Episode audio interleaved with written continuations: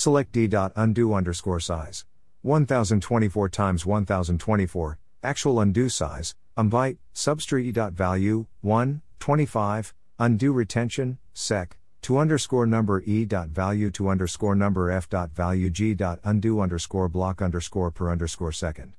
1024 times 1024, needed undo size, um byte, from, select sum a dot bytes undo underscore size from data file a, stable space b, deba underscore table spaces c where c dot contents equals undo and c dot status equals online and b dot name equals c dot table space underscore name and a dot ts hash equals b dot ts hash, d, parameter e, parameter f, select max on undoppels. End underscore time, begin underscore time, 3600 times 24, undo underscore block underscore per underscore second from sundastat. G where equals undo underscore retention and f dot name equals db underscore block underscore size.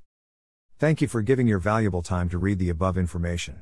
If you want to be updated with all our articles, send us the invitation or follow us, Ramkumar's LinkedIn, https colon slash slash www.linkedin.com slash in slash ramkumardba slash LinkedIn group https colon slash slash www.linkedin.com slash in slash ramkumar mo61a0204 slash facebook page https colon slash slash www.facebook.com slash oracle agent 344577549964301 ramkumar's twitter https colon slash slash twitter.com slash ramkuma 028771110 ramkumar's telegram https colon slash slash t.me slash oracleagent ramkumar's facebook https colon slash slash www.facebook.com slash ramkumaramate